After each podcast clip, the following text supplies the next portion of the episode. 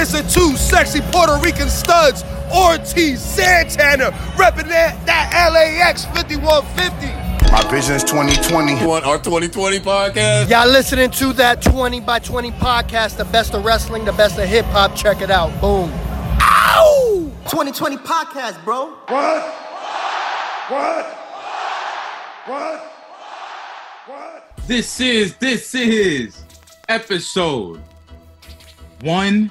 115 of the 20 by 20 podcast, and we are your host Nathan McFly with Shit nigga man, shit on quarantine poppy. Shit nigga Woodrow man. Shout out to the Nation of Domination. Shout out to Los Boricuas. And a big, big shout out to the bachateros out there. And shout out to the Papa Bachatero, Cha Cha Charlie. Word. That interview was fun. Yeah, yeah, we got him on this as well. You know, after we talk our roundabout with uh pro wrestling, you know, we got an interview with Cha Cha Charlie on this episode. So stay tuned for that. My man was good. How you feeling? How you doing? Today was one of those days where it just takes the life out of you. Oh. I can't even speak loud today. That's the type of shit that I'm on. So I gotta get a little closer to the mic. it's been one of those days. we hear How you you loud and clear, brother. We hear you loud and clear. What's going on with you, man? Chilling, man. You know, I think I feel like I feel like sometimes I'm always having one of those days, especially in the morning, because these kids don't want to wake up for school. But it's all good. Yeah, I'm just surprised I'm having it like on a Thursday. It's normally this energy is normally reserved for Mondays. Mm. Uh, but feeling this way on a Thursday, uh, it just makes tomorrow and the weekend just much more desirable. Well, because of um, Eid. Am I saying that right? The Muslim holiday. I don't know, bro. Hope I'm saying it right. Wow, what's going on? Um, yeah. Tomorrow's Eid, so we're not we're not working tomorrow. Hmm. Three day weekend. Yeah, Lucky you, buddy. yeah. You know, be over here, still working because I, you know, I always always put myself to work, man. I was like, yo, day off, being in this crib, baby. I feel you. I feel you. I'm about to holla at like Conchita so she can come clean my crib because I don't even got the energy for that shit right now. Yeah, man. I already got it all planned out in my head. I'm going tomorrow to Rite Aid up the block, go get some cleaning cleaning supplies that I need, and go in. That's what's up. Definitely. But uh, yo, let me ask you. So we got Snoop Dogg versus DMX Oh yeah, that was good. That was good. Fucking beautiful, bro. I that shit basically went through. I can't even say toddler years because I think I, after you're six, you're not a toddler anymore. So it's like, mm-hmm. you know, it went from like your elementary school years all the way up to high school simultaneously. Yeah. It was fire. You know what I'm saying? I want to say, I want to say that the Chronic, Dr. Dre's The Chronic was the first album I ever bought. Really? album that I ever any hip hop album. I want to say that was the first one that I ever bought. I was a huge fan of Snoop Dogg, bro. You know where the first two albums I ever bought? And this was after getting uh, a really low season, like after getting a half all around. Onyx. Yes. Onyx back the fuck up Yeah. And Run DMC down with the Kings. Oh wow. All right. Fair. They had the oldies going on and they were trying to get on the hardcore tip at the moment. I never forget, bro. They had this that song. If you if you're down with the Kings.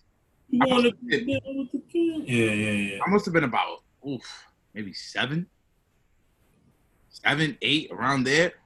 And of course, you know, we always had a CD, cassette man, Oh my god, I feel old. Oh, yeah. Seeing that on Main Street. So I seen that joint, and I was like, yo, I'm copping it. And I, I've I've seen Onyx on on the box, you know, staying up late and shit. So I was like, yeah, I'm copping this one too. That's that's what I remember. That um that Dre Day, Mm-hmm. like requesting that shit on the box. Seeing it on I MTV. remember, I remember seeing the marijuana plant on Snoop's hat, and when they played it on MTV, they blocked out. They blurred it, yeah.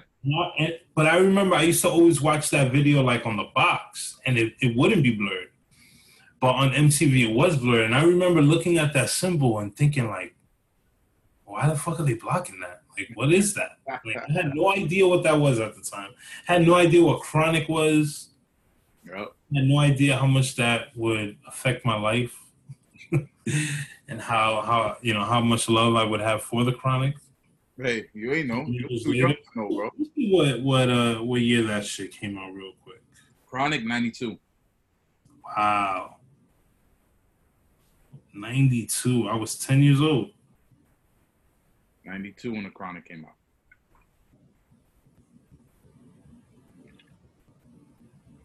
Wow, that's crazy. So what was the name of that single? It wasn't Dre Day.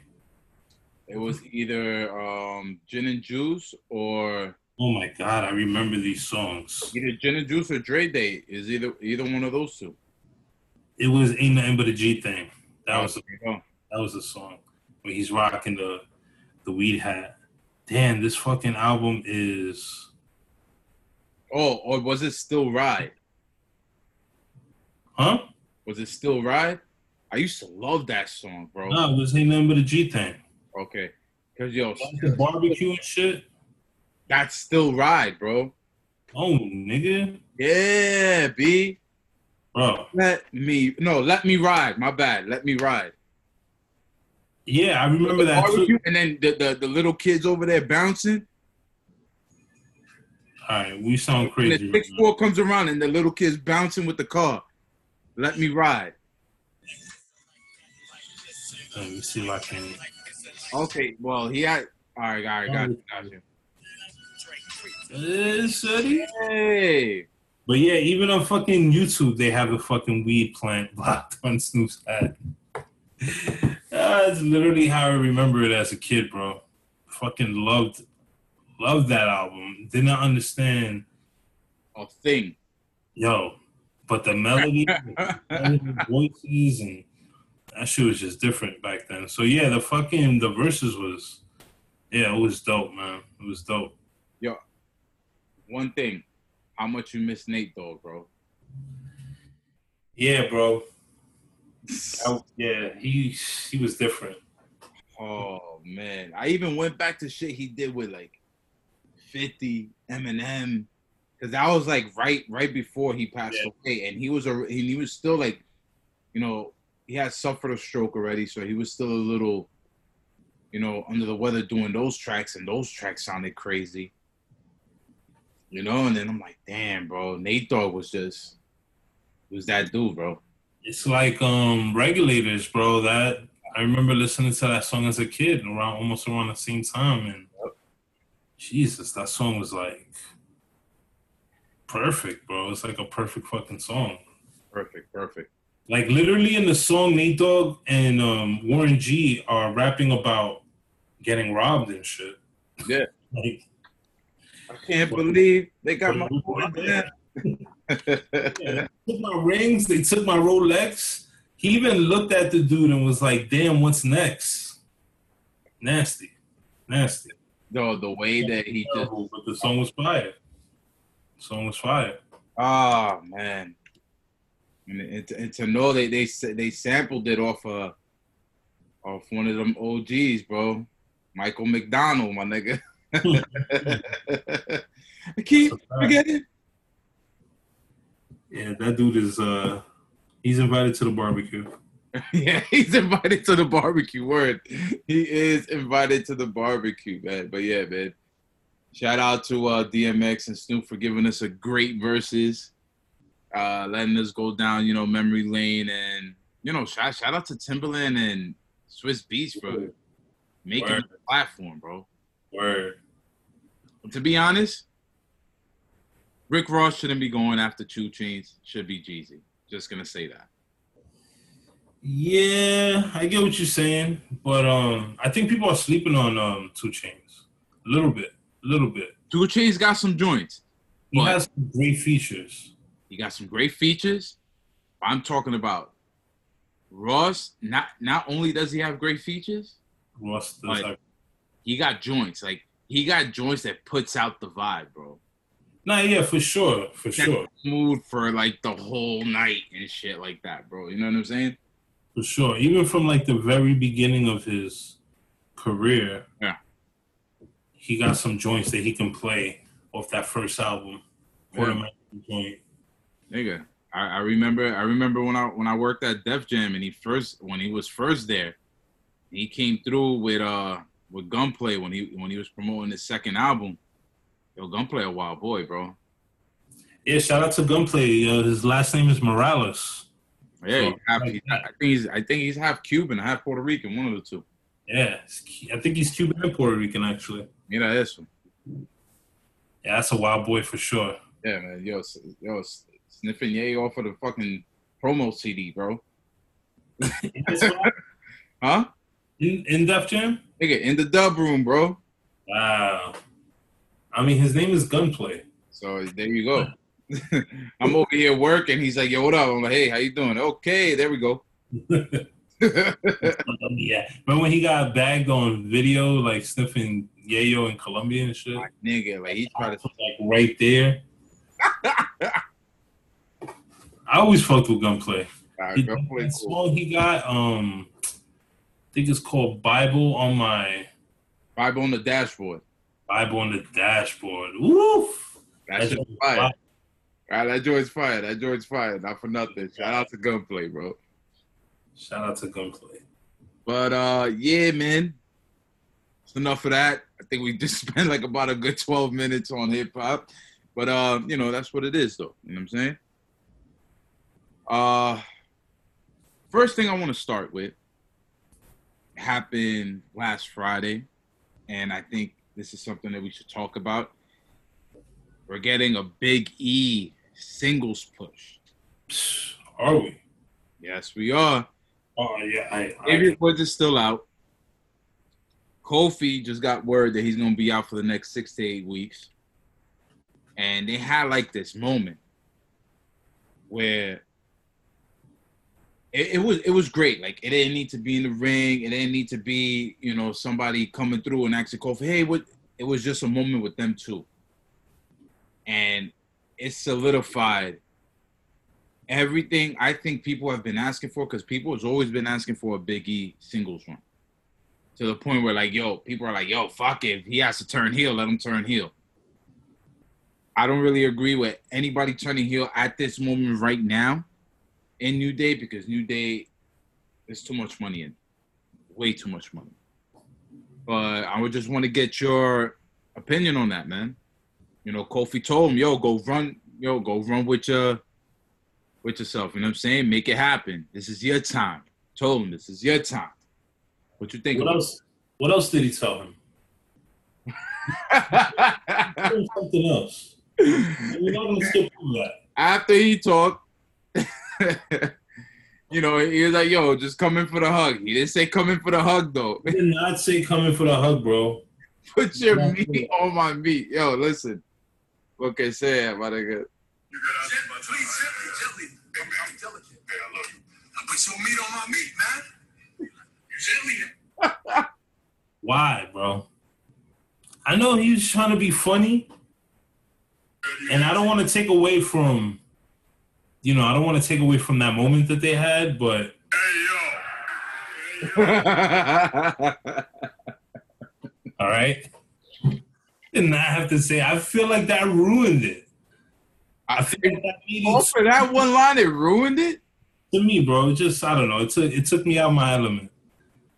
But Right. listen, But wait, I've been I've been noticing, and this happens in hip hop all the time, bro. Like one person will put an idea out that this person is next, or they're you know, they're blowing up even before they've actually blown up. And then boom. It, it's just it's happening with Lil Baby right now. Where it's like everybody's just like and he's performing well. But everybody's just like, nah, little Lil Baby's the new Lil Wayne. He's the new king. He's the number one right now. And people are just like, word, that's true. It's like, damn. Already. I know, you know, it's happening with Big E. I, I've been seeing WWE post like some posts about him. I seen Bleacher Report post about him. I seen the Jabba Tears post about him. Shout out to the like now all of a sudden everybody wants to post about Big E on this championship push, right? Yeah. And it was like, let's make let's make this happen. That was like something that I saw on one of these Big E memes. Like, let's make this happen. Like, since when? Since when do you have to make it happen? Since when does there have to be a campaign? Is that the thing? Has this been a thing? Well, this, this is my thing. This is my thing. It's not like he's never been a singles champion. You know, he's held the Intercontinental champion. He had championship. He had a great run with the Intercontinental championship. He was the first black NXT champion. And that was before NXT was as big as it is at the moment right now. This is like, you know, the days of like Seth Rollins being the first the first NXT champion. Uh I, if I'm not mistaken, he won it from Bo Dallas. Bo Dallas is Bray Wyatt's brother. And he had a crazy run with the title as well. And you know, I know you said it, everybody seems to be pushing for this title run for Big E. The reason why I say that that title run is a good thing for WWE is because of this. Every time WWE is kind of like falling off and they're not really they're not really like bridging over to other cultures. Not only just, you know, race, you know, creed and all that, just like other genres of different things, whether it be music, fashion, um, movies, whatever it could be. They haven't had that star since John Cena. They haven't had that personality since John Cena. You know what I'm saying? Like I'm pretty sure they brought in people like Rosenberg to kind of like bridge that over, and it hasn't really. eh, There's really no bridge there. With Co- with uh not Kofi Kingston, sorry, with Big E, there's a bridge. Like he's he's accepted into like the hip hop community, the pop community, because he has artists that are fans of him, like just gen, gen, genu- genuine fans of him, friends of him that would tune in. And I feel like that's what WWE is missing. Like the whole thing with the with the ratings right now, that's what's missing. The casual fan who are just turned in. Oh, all right, cool. Why why these niggas did crazy numbers the first week of SmackDown on Fox? They had The Rock there. The Rock is bridging the gap. I feel that Big E could bridge that gap because he's so he's so accepted through different communities. He's and, and not even only that, but he's actually entertaining. He's entertaining, and then if you just let him go and be a singles competitor where he's not relying on a tag team partner, he can go in the ring. And another plus on top of that, the motherfucker looks like an action a action figure. You know what I'm saying? Like he looks like the, the action figure you're gonna buy for your kids at the store. Like that's right in front of you, and that's appealing to the casual fan. And I feel like it could bring over more viewers. You know, this has nothing to do with race. This is just him bridging the gap because you think about all the other times WWE was actually like beyond popular. They had that one star that could bridge the gap. I hate bringing them up, but you know, you can't you can't fucking you know turn back history. Look what Hulk Hogan did for them in the beginning. Got the motherfuckers on MTV. You know what I'm saying? Fucking Liberace was at the first fucking WrestleMania, like shit like that. Stone Cold Steve Austin. You have fucking Coors Light, Budweiser wanting to wanting to sponsor just because this motherfucker drink beer. The Rock. The Rock could go on Entertainment Tonight and be that nigga, bro. You know what I'm saying? Who's gonna pull up to WrestleMania because Big E's there? Who's gonna they? No, I listen. I'm not underselling what Big E could do. We don't know what he can do until he has that title in his hands. What I'm trying to say is he can bridge the gap. It's not only, you know, Wale. He could probably bridge the gap with other people that we don't even know, bro. You know what I'm saying? But he, if anybody in another community is watching wrestling, you're probably not watching it for Braun Strowman unless you're watching the hunting channel. What, what's that going to bring you?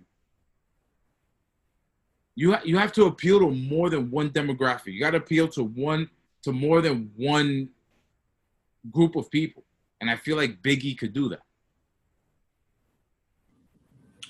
I mean, yeah, he probably can. Um, I just would like to see him in singles, like on a singles run. Yeah, no, Show definitely. us that he can bring this, this energy, this championship energy. Yeah, and another thing, I you know, because the whole premise of this podcast is me trying to put you onto this. Like he's he's been on singles runs. Like he he's he's actually been a singles wrestler. And I know you know more of Big E just being a tag team dude. That's all you've seen him. just gyrating in the ring and You know, just just just acting a fool. Maybe he gets a little more serious, of course, but like he does the entrances for New Day. Like all that energy a New Day comes from him. Like I think if if I'm not mistaken, New Day is one of the most like profitable acts in WWE right now. And I'm not even talking about John Cena because John Cena probably still sells merch out the ass the only reason why we don't see a New Day breakup is because of the amount of money they make together. it works. No, I get it. It works, I, bro. I get it. And I just feel that he could do that, bro. Like he could go on your radio stations. He could go um he could go on TV. You know, of course, nice to see a guy like Drew McIntyre there because he holds the the the, the title of the company. But can he can he be as charismatic as Big E? I don't know. I, I I don't think so. I feel like Big E just has that in him. You know, when everybody talks about the New Day, they talk about Big E. Like he stands out from them. And I feel that if he gets the chance, I don't want him to just be thrusted in there and be like, boom, he's gonna have a, a, a title match with Braun Strowman at SummerSlam, or he's gonna be there at you know a pay per view, you know Survivor Series. If it's gonna be Survivor Series, if it's gonna be three months from now, three and a half months from now, work your way there. Show his work. Show what people been thinking. You know what I'm saying? I agree with that. you know, play into it. And I feel that with his with his ability in the ring, as you know, dude, for as big as he is, he shouldn't be moving as fast as he does. He should have been like tearing ACLs every other year, bro. Like on some real shit. You know, and I feel like if he plays up to his potential, the potential that he has, because I already know he has it on the mic and he's that much approachable, anything can happen. Because right now, I, yo, just like you, Braun Braun, Braun Braun's cool, bro. He's cool. And I like what Bray Wyatt has done with him. But it hasn't really translated anywhere. Like, he needed Bray Wyatt to give him that extra layer in his character that people weren't seeing or people just forgot about. Right. I feel with Big E, you don't need that. You need something more from him, he's gonna give that to you. As long as they do it right, bro. I mean, show me, let me see it. You know, I'm I'm still I'm still a bit old school, you know what I'm saying? Like I'm still all about like, wow, this dude has been performing amazingly the past six months, a year. He deserves a shot. Yeah. Not like, yo, this dude was NXT champion five years ago, ten years ago. He deserves a shot in 2020. Like it's hard for me to get behind shit like that. Honestly. I'm, what I'm trying to say is they need to they need to build that. You know what I'm saying? They need to build that for the casual fan. The diehards are already there. The 1.8, 1.6, 1.3 that they be having on fucking Mondays, those those sorry ass ratings, those are the diehards watching. You know what I'm saying? If you want that other mil and a half, two mil that you were getting before a couple of years back, listen, it's gonna need a change, bro. Something's got to change, and I feel with Biggie, his character, the way he is, would probably be that change. That's all I'm trying to say. All right. I just, you know, I feel like when Kofi Kingston got his shot and everything, like it built, it was built in. Like it just It was organically. It- That, that was organic. about he deserved it is because he was outshining people that were actually getting title shots. He was straight outshining them. But He deserved it. exactly, he deserved it. He's And he is just like, is the potential's there. the he doesn't deserve it. see. I, I'm not saying, oh, give it to him now. I'm not saying that. You're saying if Biggie becomes champion, it's going to change the game. If, if, and I just said that, I was like, if they have him go on a singles run and just not thrust him into the to, to the title picture. If they if they're gonna if they're gonna give it three and a half months and let him go on a nice run as a singles, you know, doing his thing, he's going, he's going having these amazing matches. Yes, give him the fucking title. That's Of what I'm saying. That's how that's that's how I just explained it to you, bro. No, I no, I get that, but what I'm saying is that is the conversation's already there. Give Big E a push. Yeah. Make this happen. Like it's already there. Right? People are already talking about putting him in that spot. Yeah, but making it happen is is going through the singles run, bro. That's how it's gonna be. Ha- that's how it's gonna happen. It's not gonna happen because he fucking comes out of nowhere asking for a title shot. No, it's not gonna be that. Hope It's gonna not. happen by them building towards it. They have to build towards it, bro. Same thing they did with Kofi. They built towards it. You know, a lot, it had it had a lot to do with the fans. You know what I'm saying? But they build towards that. Yeah, the fans was social media got all behind Kofi. It was after he performed. Right? It was after he was putting on those dope matches and proving himself that everybody was like, yo, word. Let's push him in. Let's let's make this happen. This is like, I mean, who is Big E feuding with right now? Like what what matches is he is he having right now? All right, but this is just the beginning, bro. Bro, but do you get my point? But my man, you're saying like, oh, what has he done? What has he's he's done shit by himself already, and he's been with New Day for like six, seven years. Where he didn't get the singles run because Kofi was Kofi had that had that opportunity because they put Kofi in there, and Kofi's the vet out of all three. He's he's the OG. Now Big E's gonna be that person. Let him get the shot. Right now, I'm not yo. I don't know what anybody else is saying, but I'm not saying just be like, you know what? Yeah, give him the shot. Give him the title. Give him the title tomorrow. No, my nigga. No. This is something people are talking about it a lot because this is something people have been waiting for. They've been waiting for him to get that singles run. Before even Kofi had that singles run, if you ever talk to anybody that's watched this and said, "Yo, who out of the New Day should have a singles run and go for that? Go for that chip?" Everybody would have said Biggie. Nobody would have said Kofi. But now that Biggie is getting that, people are getting hyped. People want to see it. People want to see how it unfolds. You know what I'm saying? They- Well, I for one will not be hyping it up. that's because you just came back to this shit, bro. Get your fucking boots, pull your bootstraps up and get out there. this motherfucker, bro. All right, and then yeah, do something, and then I'll I'll back you up. But I'm not doing this whole like back in the day, you was the man, like you should be the man now. Like it'll be dope to see him out there, and then and then come to that conclusion. Exactly. Exactly. Let's see what he's doing, bro. but uh another news before we get into like what's been He's a going little freaky tona. on this nigga. before we uh get into what's going on this week, uh you know, a couple of the people that left WWE, not just left, but you know, either were furloughed or fired or whatever, have been going on podcasts, have been doing these interviews and talking about their time at WWE and talking about how the system seems broken, that there's too many people to talk to before you're talking to the person that really runs the ship.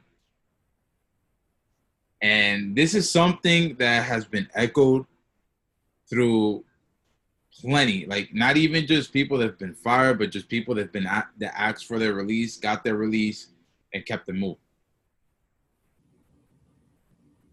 There's there's a lot, and through the arguments, like some of them you could fish them out and be like, oh, this motherfucker's just salty. Like whatever. It is what it is. Some you start thinking like, ah, like really why nothing happened with this person. makes no sense. Before he was here, he was a star. And I'm not talking about somebody coming from backyard wrestling, anything like that. I'm talking about somebody that's coming from a promotion that has the TV time, puts their stars out there, and comes to WWE as a star in their so-called developmental system. As soon as they get to that main roster, it's just like there's nothing there. There's not even five minutes for them there. What do you think about that?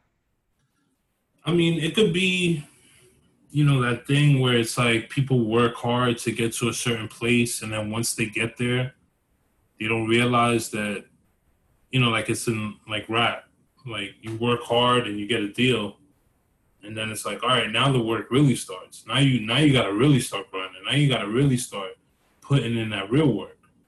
And I feel like maybe maybe a lot of times these people get to the promised land, WWE, and they think it's gonna be one way, but it's actually a whole nother way.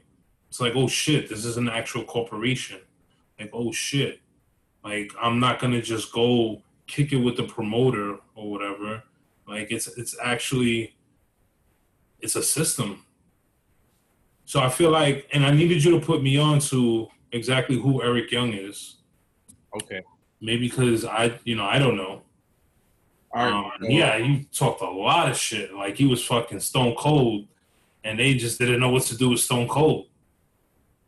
So with Eric Young, okay, so Eric Young was I mean, he he's good. He's good. I'll say that. He he's done a, a lot of different gimmicks through TNA. That's what they were called before Impact. Had, had a successful run there. Tag Team Championships, World Championship, X Division, which is like their IC Championship, and you know was a big thing there. Comes to WWE, goes to NXT though. Has a group with NXT called Sanity. Sanity was great. And it was him, Nikki Cross, um, what's the beast from Belfast? What's his name? Jesus. He's in NXT by himself now. And then um, the other dude is part of Imperium now with Walter. Can't remember the names right now. But they were, I think, two or three times NXT tag champs. Had great matches with uh, with the revival, American Alpha, uh, a, cou- a couple a couple of tag teams through uh, NXT DIY. They had great matches with them, and it was like, yo, as soon as they go to the main roster, it should be set for them because they were so yo, they were so uh, popular in NXT. They come to the main roster, they have like the dope entrance and everything, and the shit just fell flat. When I mean flat, like he said, he I think in like two three years he only had like five matches on the main Yeah. roster, Yeah. and it was like you know to him he knows his his ability, he knows how much he's worth, so he's thinking like you know, damn if you can't make like this is what he said, if you can't make five minutes for Eric Young, he's like yo your system is flawed, like I don't know what y'all doing here, and he kind of try to explain the way the shit is. Like he'll talk to somebody and then it refer to someone else to someone else, and then it went to Vince, and then Vince was like, "Nah, or like he'll talk to Vince and nothing seemed to come out of that. And a lot of a lot of talent that's not there now and talks about talking to Vince. They talk about either they give Vince ideas on what they want to do with their character on themselves.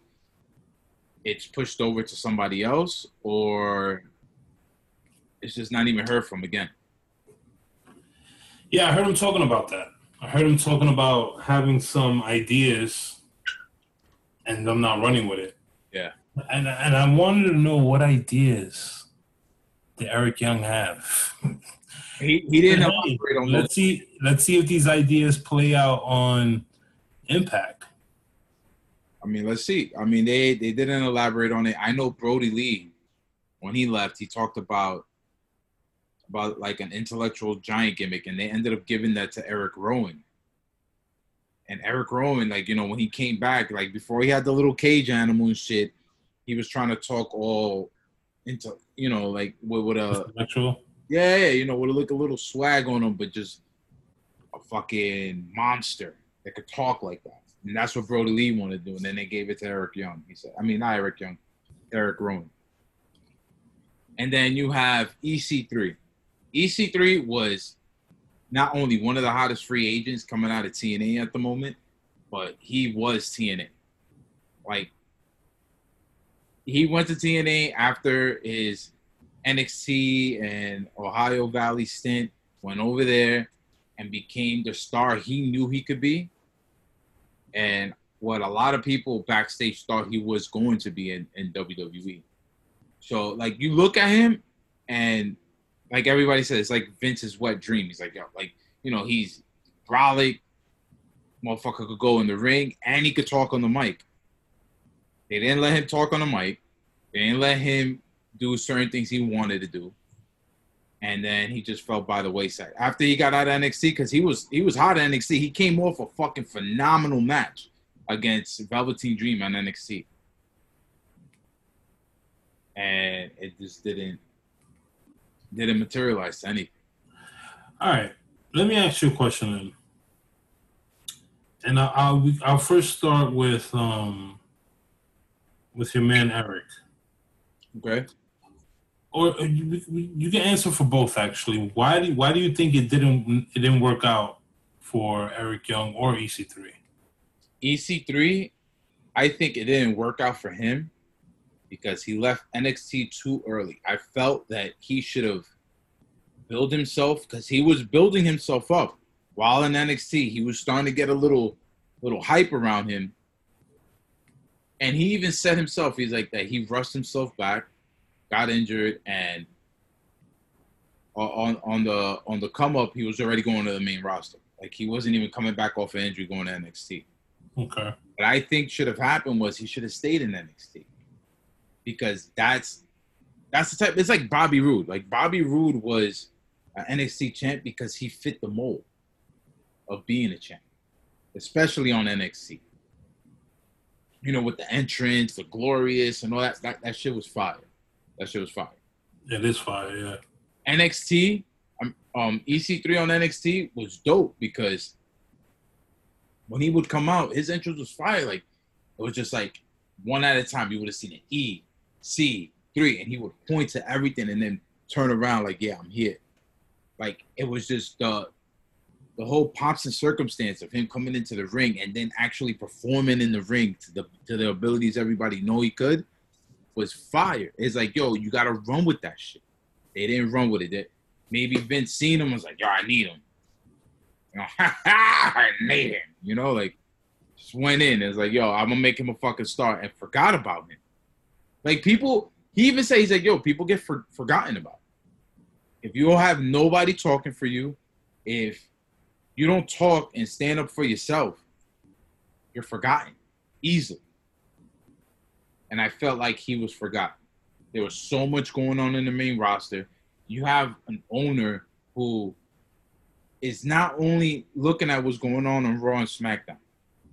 Besides that, he has to talk to investors. He has to talk to, you know, the people he was doing the NX at uh, the XFL at the moment, and it was just it, it was just so much shit. That that's another thing. I feel like Vince has so much on his plate and is afraid to give people keys to the kingdom. Like, yo, you gotta run over here. You gotta run. It's like a kingpin, my nigga. It's like, yo, you need people you trust. Yo, that's my runner right there. I trust him to go around the hood and go get all the bread. You know what I'm saying? This motherfucker gonna supply everybody. You know what I'm saying? Like he doesn't have nobody. I feel like he doesn't have anybody that he trusts. And EC3 just fell through the cracks. And I feel like that right there, plus the Good Brothers, is gonna be a major loss for them. Has Vince ever like turned down a wrestler or let go of a wrestler that ended up to go somewhere else and blow up? Uh, let me see, let me see, let me see. Uh, let go of a wrestler and they went.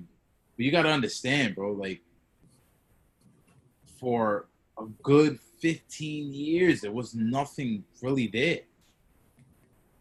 Like WWE was the only show. You know what I'm saying? So I I can't can't think about it right now off the top of my head. I mean, you know, not not giving Diesel and Razor uh, the you know the increase in money that they wanted, they ended up going somewhere else, and it created a fucking problem for him. You know, maybe you know what I'm saying.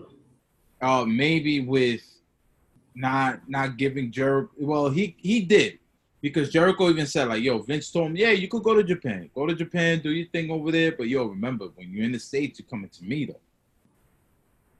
And Jericho got this other gig with AEW and was like, you know what, fuck it, let's try to challenge this motherfucker. And then when that shit started simming around, that's what puts another idea in everybody's head now. Regardless of anything. I mean, because I was thinking about what your man Eric Young was saying and how he was talking, you know, basically blaming WWE, saying the system was broken.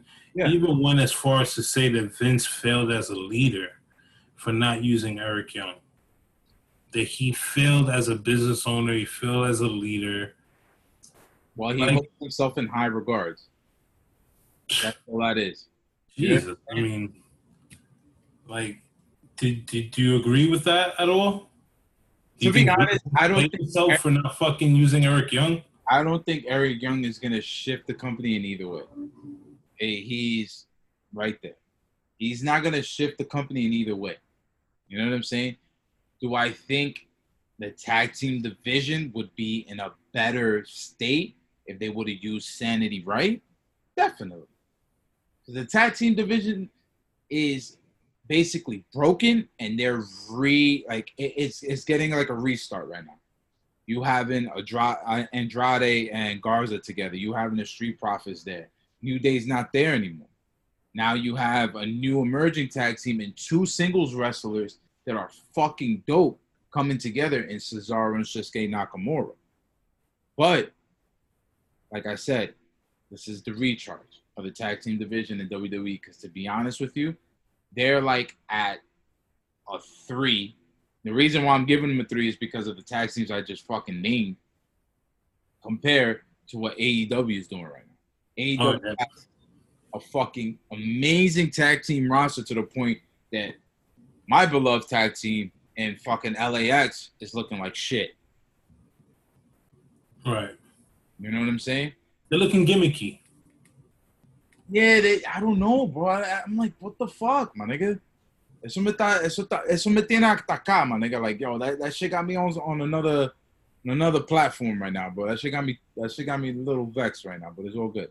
Yeah, they looking straight gimmicky. you know and i think that's where sanity could have been at its best they were a three-man team just like the new day and it, it's it's great it works i don't know i don't understand why they didn't want it to work on the main roster that's why i i would i can't understand like i don't understand how somebody looks at it and be like that shit don't work scratch all that shit make them all singles competitors and just put one over uh, NXT UK, put one in NXT, and then we'll just leave this motherfucker over here in catering. That motherfucker in catering was Eric Young.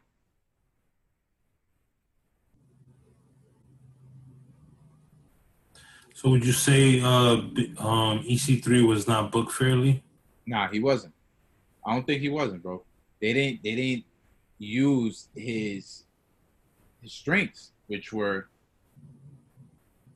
in ring psychology, him being in a match, telling a story, whichever it may be, whichever the story may be, and putting him on the mic. He's great with words, and they did not utilize that once he got up to the main roster. You know, like I like what the Good Brothers did. You know what I'm saying? When people asked them about, you know, they they they talk about uh what you call it, uh interview, not interview. they talk about a sit down they had with Triple H after this run in Japan they did with WWE. And Triple H, yo, he he laid he laid it on on the motherfuckers. He was like, yo, listen, when I'm doing this contract with you guys, he's like, I'm thinking about your kids. This is how good of a fucking businessman this motherfucker is. He's like, I'm thinking about your kids. You know, who knows how long AEW is gonna be around? He's like, I'm gonna promise you this though. WWE is always gonna be here. So what you guys want to do? Who said that? Triple H? Triple H and these motherfuckers was ready to sign on the dotted line with AEW, bro. The contracts were mailed to them and everything. They scratched that shit and went and went back to WWE for that big money. I don't blame him, man. But then you got a nigga like Heyman, who is known as a shyster. And, and you know what's funny, bro? When doing business and you you looking at shisty individuals, why it gotta be a nigga like Paul Heyman? It's always that character. You know what I'm saying? He's like a real life shyster. He's definitely not a mensch. And if you're Jewish, you know what I mean by mensch. He's not a good guy. He's not a stand-up guy. He's not a mensch.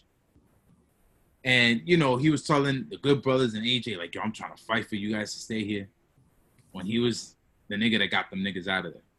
Telling Vince, like, yo, these motherfuckers is making too much. We need these niggas out of here. We need the we need the money. Vince is like, they're not Vince is like, they're not on my list to leave. Some reason, some way, Heyman got them out. Mm. Interesting. They said that? Yeah, and that's why AJ's not on Raw. Eight, this is before they, they took this nigga out of the writing, out of the writing team, Heyman. AJ didn't want to be on Raw. He ain't want nothing to do with Heyman. He's like, yo, put me on SmackDown. I ain't, I ain't fucking with this. Interesting. You know, like AJ's there by himself now.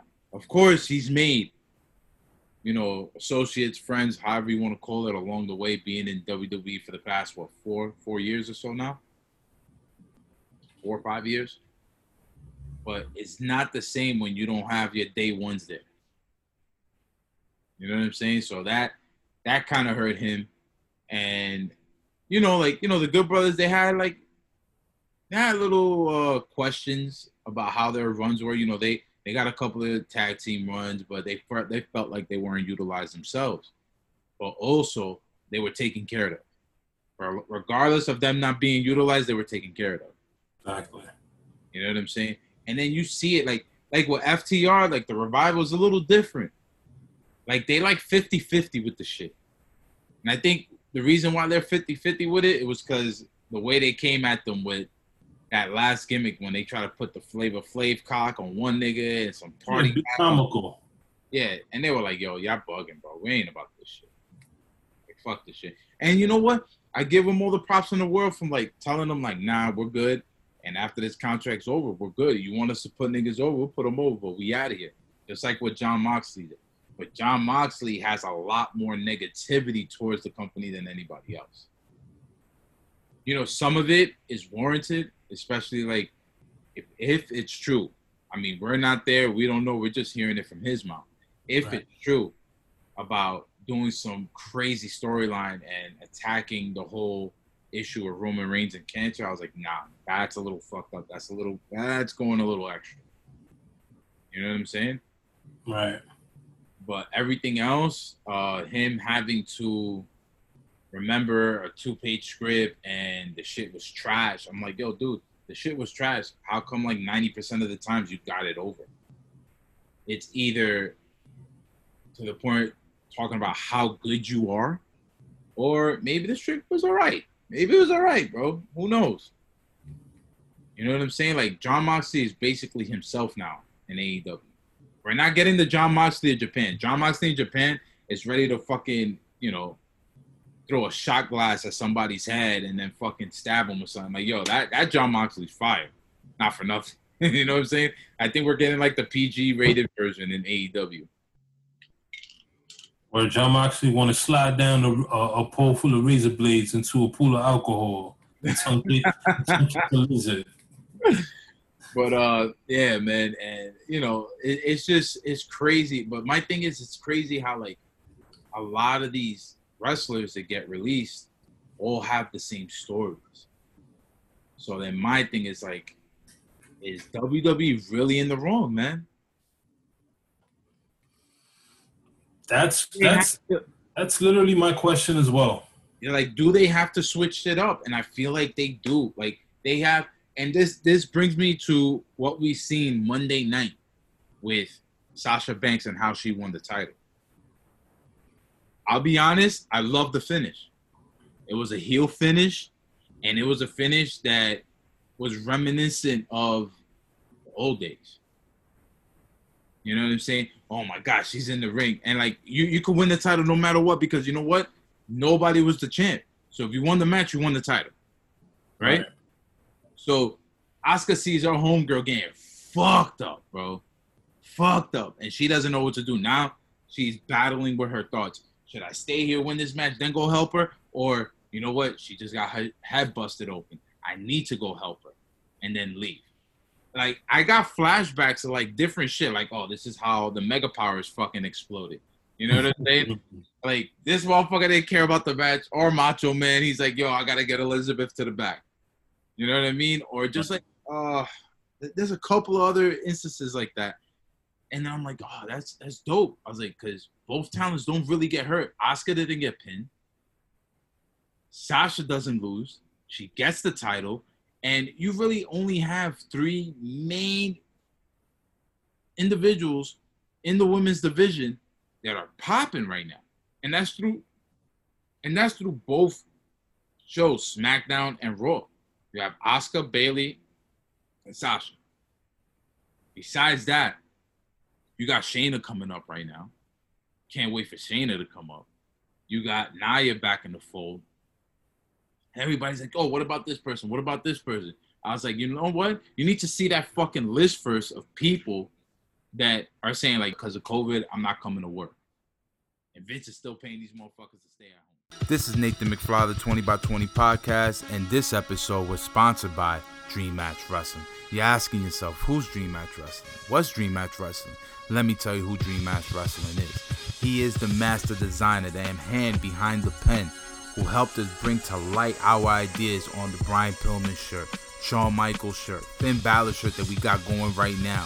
And he has many, many more designs. And if you want to see what he's doing with his Dream Match scenario line, this is what you got to do. Go to www.dreammatchwrestling.shop. You want to get in touch with him individually? Go to his Instagram page at Dream Match Wrestling. You got an idea for a logo, an idea for a shirt, an idea for a portrait, whatever it may be, he brings the ideas to light, brings it in front of you. Because he is the master designer, the hand behind the pen. He is Dream Match Wrestling. Check it out.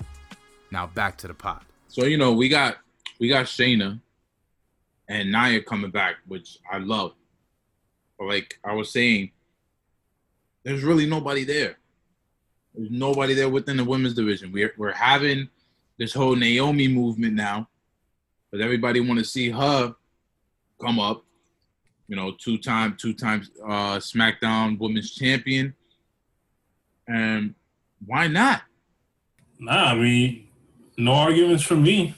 You know what I'm saying? Because the Black Queen is shot. word up, man. Because there's a there's a lot of talent right now that is not doing anything. A lot of them are staying at home and understandable because of the of the climate of the world at the moment.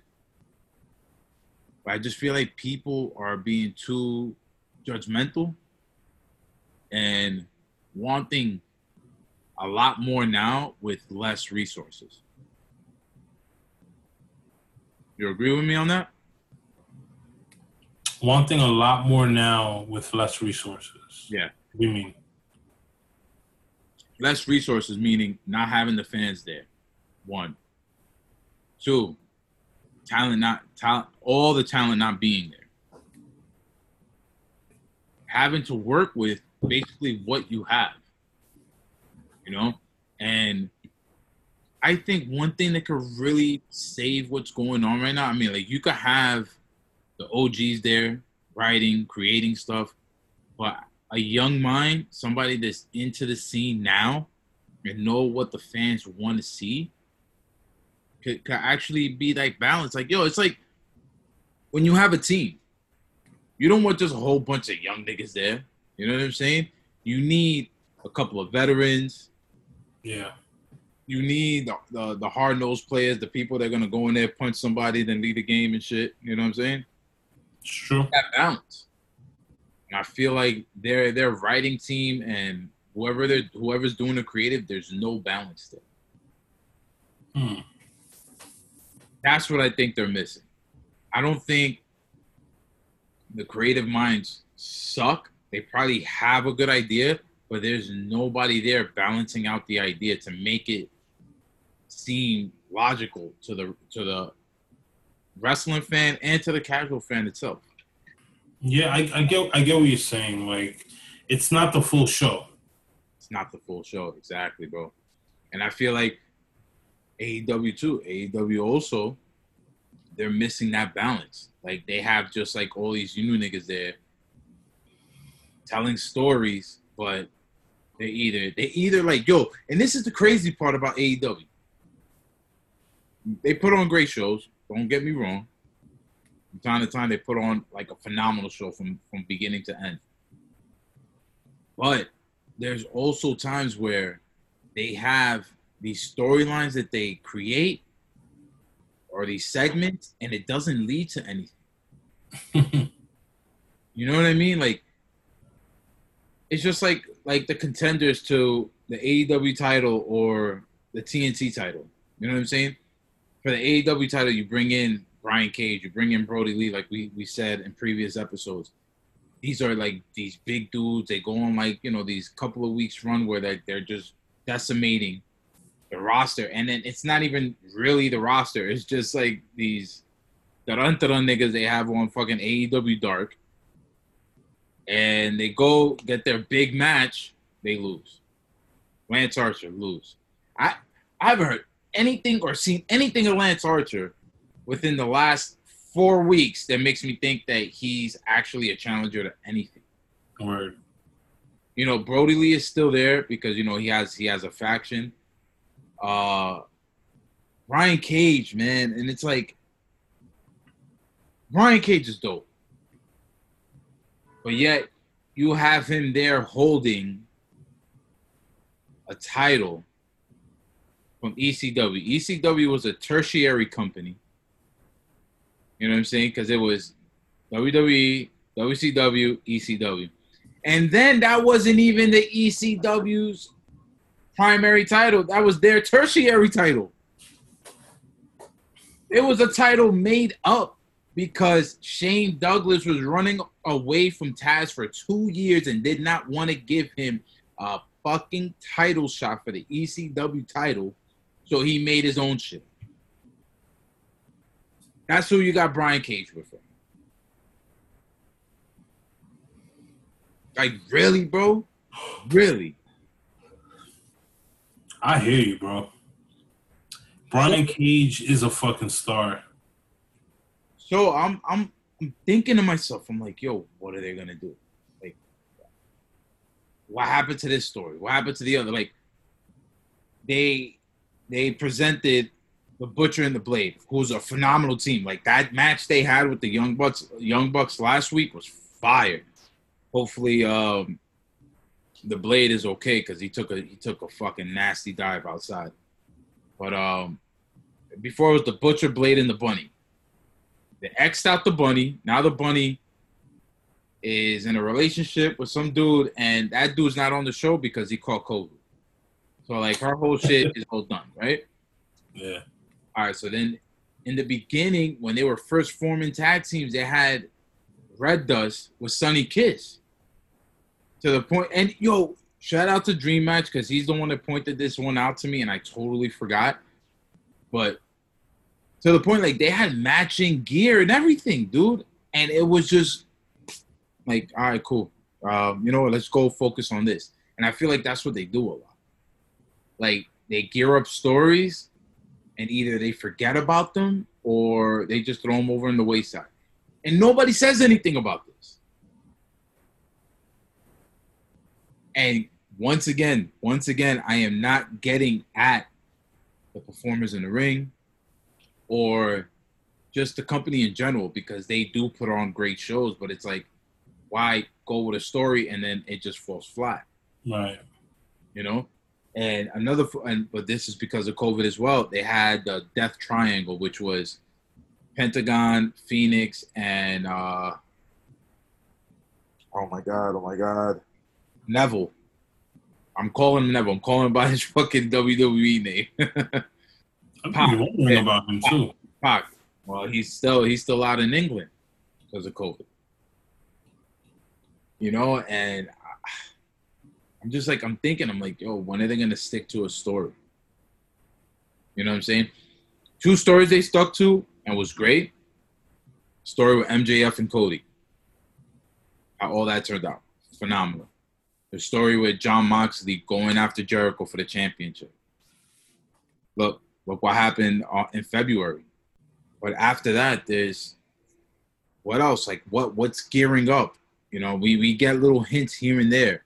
Get like a little hint of Kenny Omega turning heel. Is he gonna do it? I don't know. Now, like something that I seen on Wednesday was what if you know this whole four horsemen thing that they're talking about what if it's not ftr cody and shawn spears what if it's hangman page with cody and ftr ftr is signing contracts out of nowhere arn anderson comes in just to like you know look over the contract signing sitting next to them old buddy buddy hangman page who is tag team champions with kenny omega comes in like, oh, you guys done already? You guys want to take a shot? Da, da, da, da. Take shots with them, chilling and everything.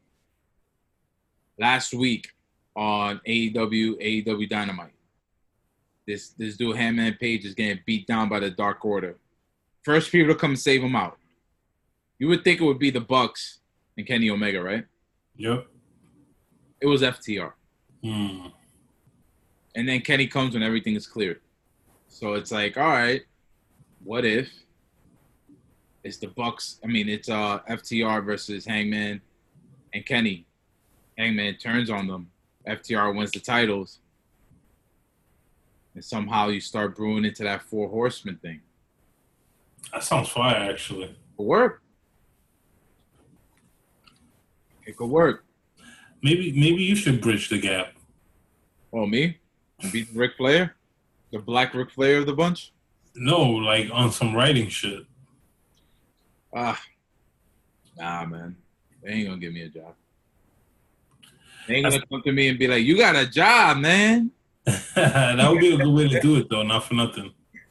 It would be dope, but the thing is, um, just like that whole like little little hints of heel of heel tactics from Kenny, like how, then it'll be them killing off one thing to start another. And if you're gonna do that, you're gonna have to run run with it to the point where people forget about what Kenny did. Yeah. You know, run it run it crazy to where like nobody's thinking about that. That, that those little instants of Kenny Omega trying to turn back into the cleaner gimmick that he had in New Japan. You know what I mean? That I feel like that that ca- and if that happens where it's Hangman Cody, because that means Cody's turning on the Elite as well. You know what I'm saying? Of course, he hasn't been really like buddy buddy with them for a while already, since he's had Arn. That could be because of Arn too. Nah, yeah, just like creating that separation. Exactly. I mean, uh last half of the year, it's it's gonna it's gonna look good for wrestling in general if certain storylines are addressed. You know what I'm saying? Certain um, moments within the last two or three shows from each brand are addressed. I feel like they can really, really set the tone for the next uh, six months. I mean, until until this whole COVID thing is figured out, and you know, because I, I mean, I just got an email that I'm not going back to the office until January. Wepa. Like that's a whole fucking six months from now, whatever, almost a year from, you know. Exactly. He's like anything can happen. Like who knows? Maybe they're not going so hard because everything is like so weird right now. Yeah, You but know what I'm uh, saying? They might even have to get go to a point where they can't even have those people in the crowd. so let me tell you this then. What do they do if a hardcore fan stop watching them? They I feel like hardcore fans are have stopped watching only because like it's just been so weird. I just feel that the hardcore fans are the ones that are watching. That what we are missing out, the ones that got those big ass TV deals, are the casual fans, because we had the casual fans there.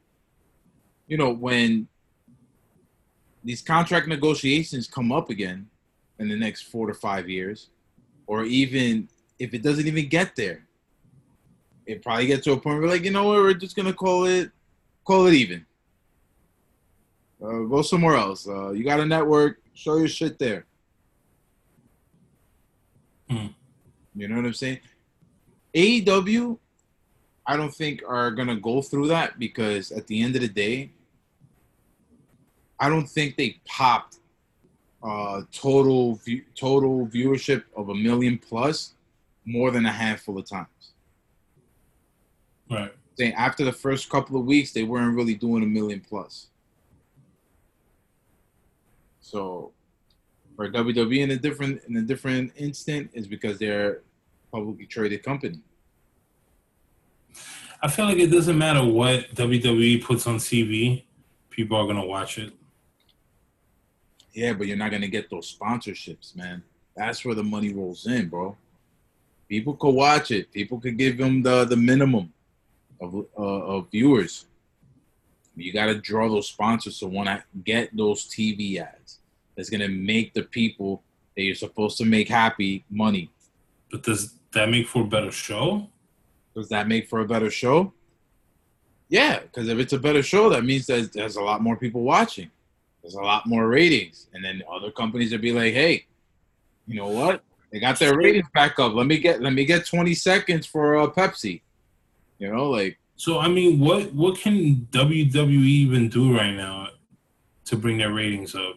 Like, I feel like in this climate, it's not gonna be. It's not easy. Not a lot of people are oh, like I'm not saying invested. I'm not saying it's easy whatsoever. It is definitely not easy. They have a lot against them. What they can do, be honest, bro. I'm a fan just watching it, man. I can't tell them what to. None of us can really tell them what to do. But they should know. They've had their backs behind the wall plenty of times, man. They got to get creative. You know. But talking about creative, SummerSlam. Now, Vince McMahon does not want to hold SummerSlam at the Performance Center. He's talking about doing it on the beach. He even Wants to do it at the COVID center. he hollered at a couple of states, and everybody just rejected it. Like, nah, we don't need y'all niggas here. Nah, now, no. Y'all come to our one of our beaches. Uh, forget about it. Twenty thousand people. We don't need that shit. Facts. So I don't know, man. They should just hold it at the performance center. And I know SummerSlam is basically a WrestleMania of summer, but can't can't do anything now, bro. You just could hold these events and hopefully everything works out. Like work on the storylines. Make people at home because right now you're all you're doing is basically trying to get the viewers that are looking through that camera at home. You're trying to get their attention. As and right right now they should be listening to probably social media more than anything. Just to get the vibe of what they're doing. Like, oh, this is not working. This is working. You get that vibe when you have a live audience to see what works and what doesn't work. Now, mm-hmm. your audience is at home. How can you reach them at home? You're not gonna call everybody. You're gonna give everybody a fucking sur- survey. Go to social media, see what people are talking about. What if they decided not to do these events? I don't know how that's gonna affect the company in a whole. I would think that they will lose money. It's like if you know, like how baseball, right? Mhm. Right now, baseball, you know, all these, you know, you see what happened with the Marlins, fourteen players and shit. If it's like, if it turns out that just not, you know, but they're doing a lot of things, and maybe WWE should think about it. That whole hologram crowd that they're doing for baseball, I don't know if you've seen it. hologram crowd. No, those are those are cutouts. No, no, no. So they have the cutouts that are like behind home plate. Yeah. But where when there's like a foul ball hit, there's like a hologram crowd. Like it looks like there's there's a whole crowd there. They have that and they have the buzz of the stadium, you know, of the people. No, no, they that, that's what WWE's been doing. They pump in the sound of the uh, of fans. I think they should just add that that other element, bro, and just put the fans in the seats. It's a fucking mind trick, bro. It takes zero away from baseball. Like not for nothing. Like you feel like you're everything is all good. Like from the fans' perspective, you don't see the empty seats unless you know they they show you know they make a point to show you that the seats are empty. Hmm. But foul balls and it's literally Somebody trying to catch one. and and they reached out to like fucking um I think it was Madden or 2K to get the crowd noise Yeah, and that shit is dope. Maybe WWE should think about Crowd- the crowd noise. They've been doing that. Like that noise, that that that that's pumped in noise right there, bro. That's not the the twenty five people in the performance center. Uh, They're not that loud. That's that's the pumped in noise. A hologram crowd.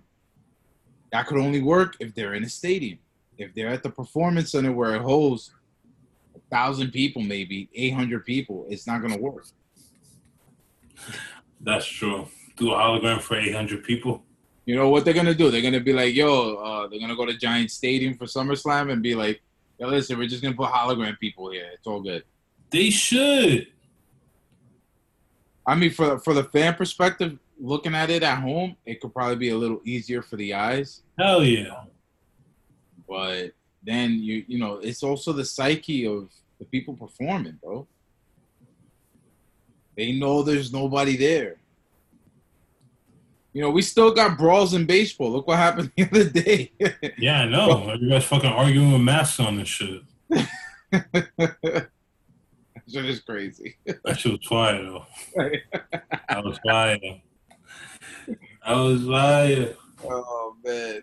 But um yeah, man, uh but with SummerSlam, if it's on a beach, it's on a beach, bro. Why not? They should just they should just rent a private beach, tell nobody where it's at.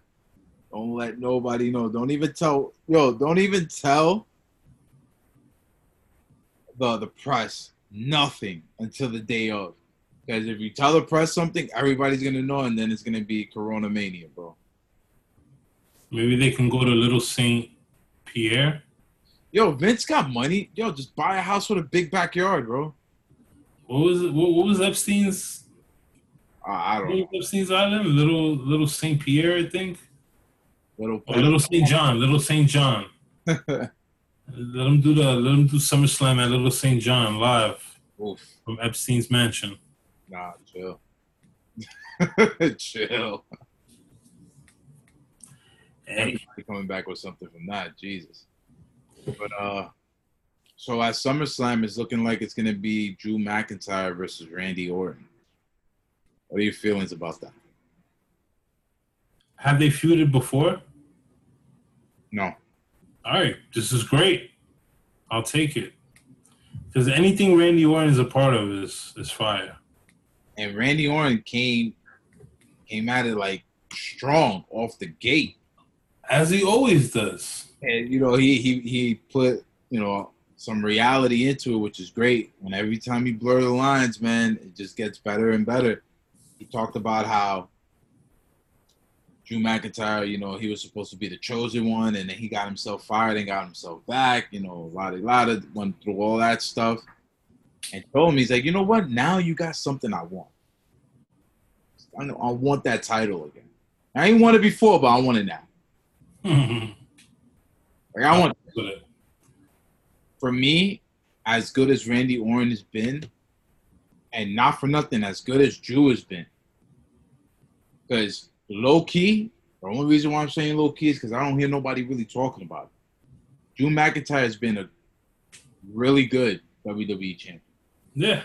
He's had great matches. Everybody thought the match with Dolph Ziggler, and that's another thing. This is this the writing, bro. They're doing old school shit. They gave all the leverage to Dolph Ziggler, and Drew McIntyre had to find a way to come out of that in Extreme Rules. It was an Extreme Rules match, but only for Dolph Ziggler. Right. If Drew McIntyre used a used a chair or whatever, he was gonna get disqualified, and the championship is done. You know, it's just that that that old school mentality is always good, and it's always refreshing to see when it's not done for a while, but it needs a new school twist. And I feel like they kind of did that. But um, yeah, man, Drew McIntyre has been very, very good, but not as good as Randy Orton's been. Not as good as Randy Orton? No. Of course not. And Randy Orton is at that age right now. I think he's like about 39, 40. Still looks believable as a champion. I Yeah. For sure. talk, can move, everything is legit. So to me, I want Randy Orton taking that title to WrestleMania Mm. and then facing a returning Edge for that championship. Facing Edge? Yes, they need, they need, they need uh, the third match, bro. You think you know me? they need that third match, bro. They need that rubber match, man. How the fuck are you gonna just throw Edge into the championship? That, that story's already there. That story's already there. They had two matches. Edge won the first. Randy won the second and injured him in the second. Edge is gonna return and come after him. But see, this is the problem with that. Let's say they do that and they do it towards where Edge wins the Royal Rumble or some shit like that Okay. fans are gonna shit on it. When the fans know the ending to something, they always seem to fucking shit on it. Well, he's won the Rumble before, and obviously, unless he's like going on a run, the only way you can really just push him into a title match would be. Shit on it. They're gonna shit on it. I'm mean, the Royal. Rumble.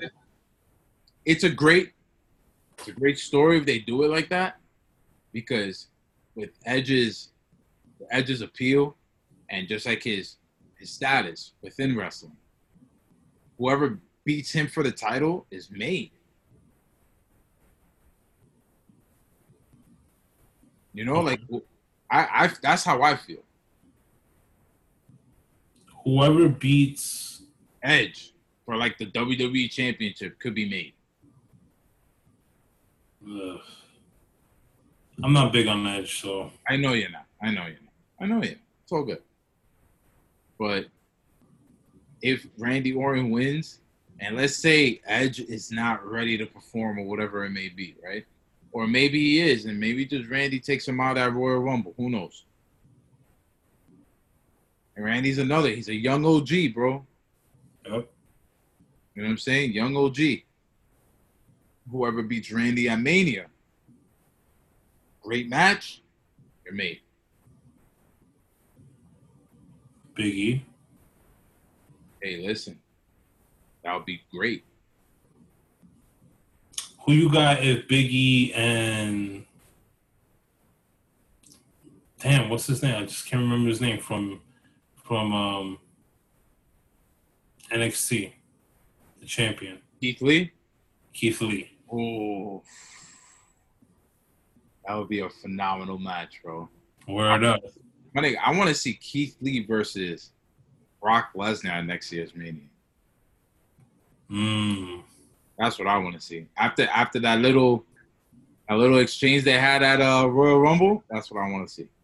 I found I found myself watching this Brock Lesnar compilation from his um you, Octagon shit, UFC shit.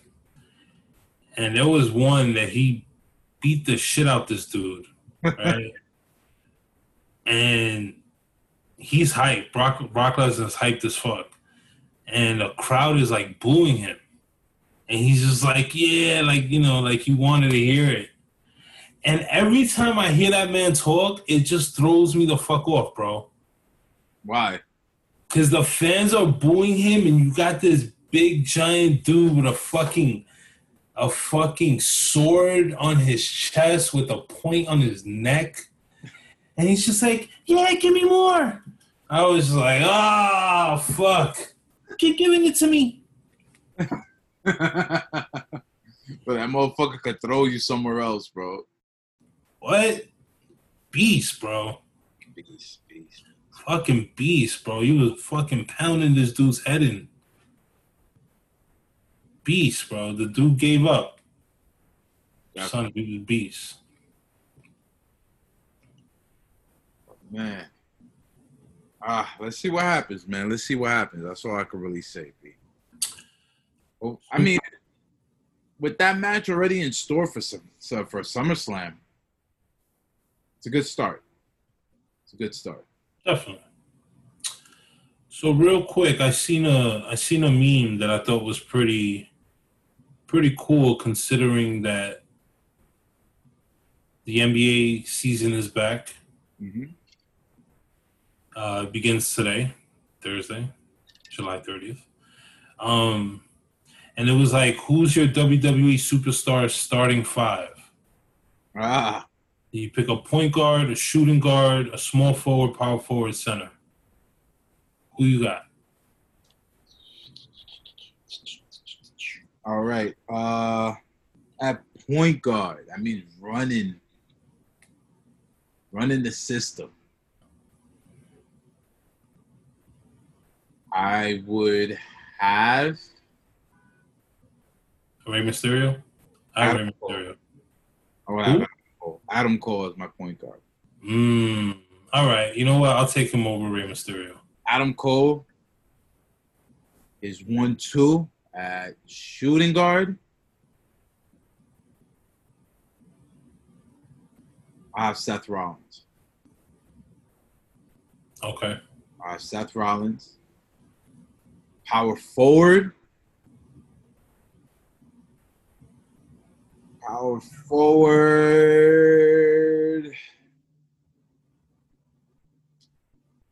I'll have the young OG Randy Orton. No, that's small forward. Small forward, I have Randy Orton. Power forward, I'll have Keith Lee.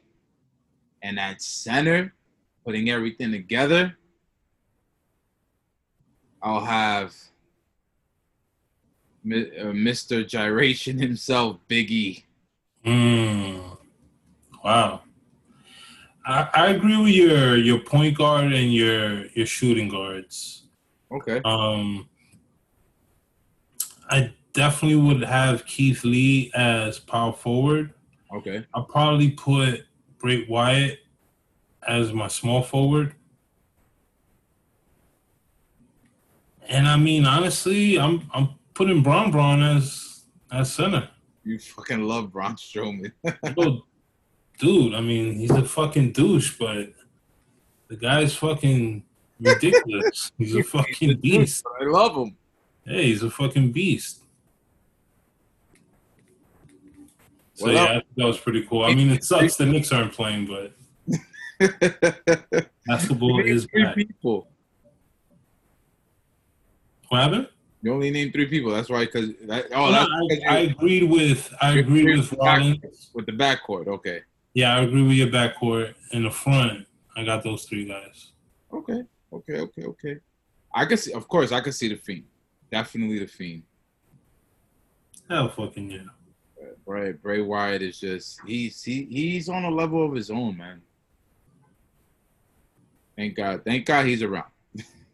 thank God he's around. Seriously. But my guy, what we got playing? What we got playing at the end of the pad, bruh? haven't been listening to much music lately, like nothing fairly new. Um should play some DMX though for some reason. Word DMX? I mean just like during that verses, like some of those DMX songs I had just forgot. Like how hard them shit slap. Yo, that's what I was. That you know what? And then everybody was saying like, yo, you know, DMX is just it's just a feel. Like, nah, bro, it's more than that, man. like yo, I went back and I listened, you know, to those first two albums, and um, I was listening to three. no, yeah, but I, I was listening to Hell is Hot and um, It's dark and hell on my flesh. Flesh on my flesh, blood up. so I'm listening to Damien, and the fact that he was rapping both parts, Yeah. Yeah, shorty.